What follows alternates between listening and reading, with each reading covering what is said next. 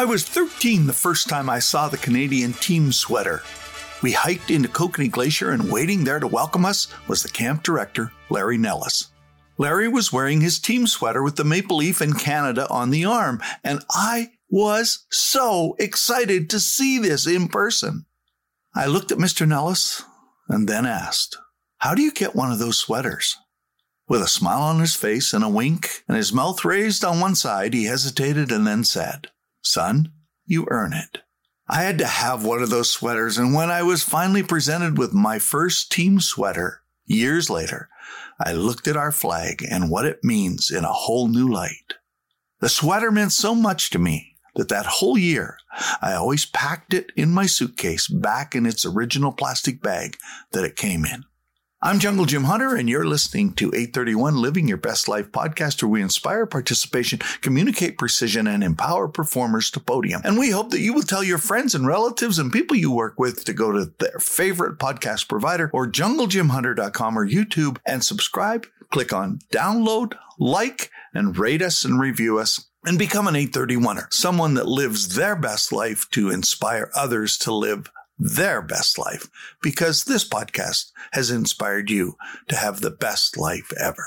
Well, it's 36 days to the 32nd Olympic Games and 67 days to the 16th Paralympic Games in Tokyo, so they're just around the corner, and I hope that you will watch and support our Olympic team.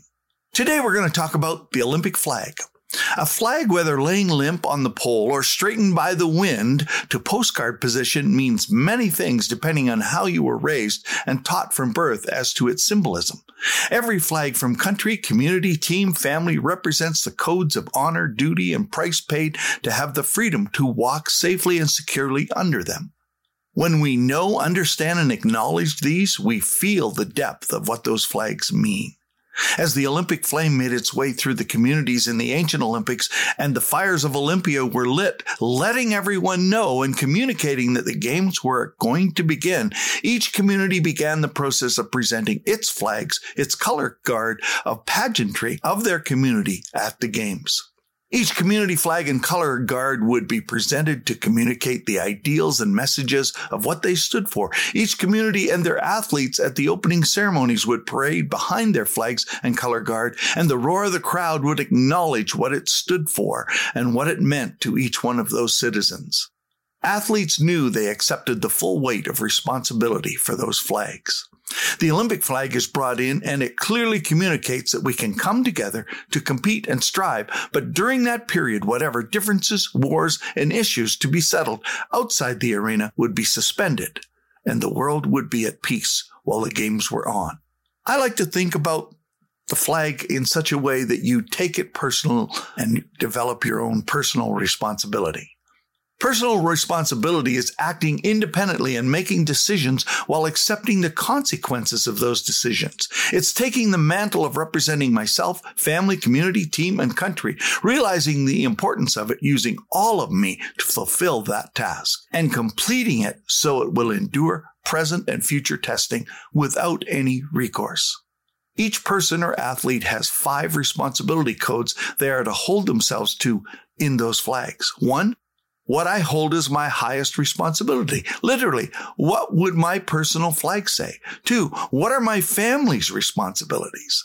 My family's flag, the hunter name, contains the Latin phrase cursum perficio, which means I have finished my course well. Interesting that I was going to become a ski racer, and it would include those words. 3, what does my community flag look like and stand for? 5, what does my team flag stand for and represent? Every team has one. They may not have a flag, but they do have a logo and a sweater, and it does indicate what the team is all about. And 5, what does my country's flag stand for and the price it was paid for its freedom? You may not have a flag for yourself, family, and team, but you do have one for your community or provincial flag and a national flag. As an athlete chosen to represent these in the future, you have a responsibility to know what you and these stand for. Ask and find out. The years on the team that I had, we had to cross the borders and present our passports when driving from country to country. I loved my country because the border guards would look at us, look at our passports, smile, and let us go through with no questions, and we never had to empty our vehicle or be searched. We used to wonder why, until one day a border guard said, "We love Canada. Canadians are so nice." Yes, we used to laugh at the fact that the other teams would have to unload their vehicles, but we never had to. When Hayley Wickenheiser was incensed at the Americans stepping on the Canadian flag in the dressing room, you have a sense of the depth of responsibility that Hayley and her team felt for herself, her family, community, and the team with the maple leaf on it. And our country was, to them, slighted so greatly that it inspired them to go on and win gold. Shouldn't all of us be this passionate? No one has to do this, but it's a great exercise to do sometime. What would your personal flag look like and stand for? What are the highest standards you hold yourself to? Know what your family name means and stands for, and have it memorized. What does your community, or at the very least your provincial flag, stand for? The teams you play for may not have a flag, but it does have a logo. What does it stand for? And last, what does our national flag stand for? Team Canada jackets that I used to take along when I would speak somewhere. I would demonstrate to kids I would speak to of what it means to have a state change. And this works 100% of the time. I would ask a young athlete to come up on the stage, usually someone that was shy, usually somebody that didn't want to be selected. And I would put a blindfold on them and put my Team Canada jacket on. And the audience was screaming and yelling because every kid there and every person there wanted to put that jacket on. Then we would loosen the blindfold and have them take it off. This shy, introverted young girl or boy would suddenly see themselves in the team uniform, the Canadian team uniform on them, and their state would change. What do I mean? They would stand up straight. They would smile. The shyness disappeared and they became bold. Yes, it has that effect on everyone who puts the Team Canada jacket on. I look at the 831 logo, and every time you do, you're going to think differently after you listen to this today. Every time I look at it, my heart skips a beat when I see it. Why? Because of what I went through and fought for to get to the place where I reached a result that was birthed the day Larry Nellis said, "You earn it." You see, if you look at it, you will see me in red and white uniform, and I am skiing in the red and white of the Canadian flag.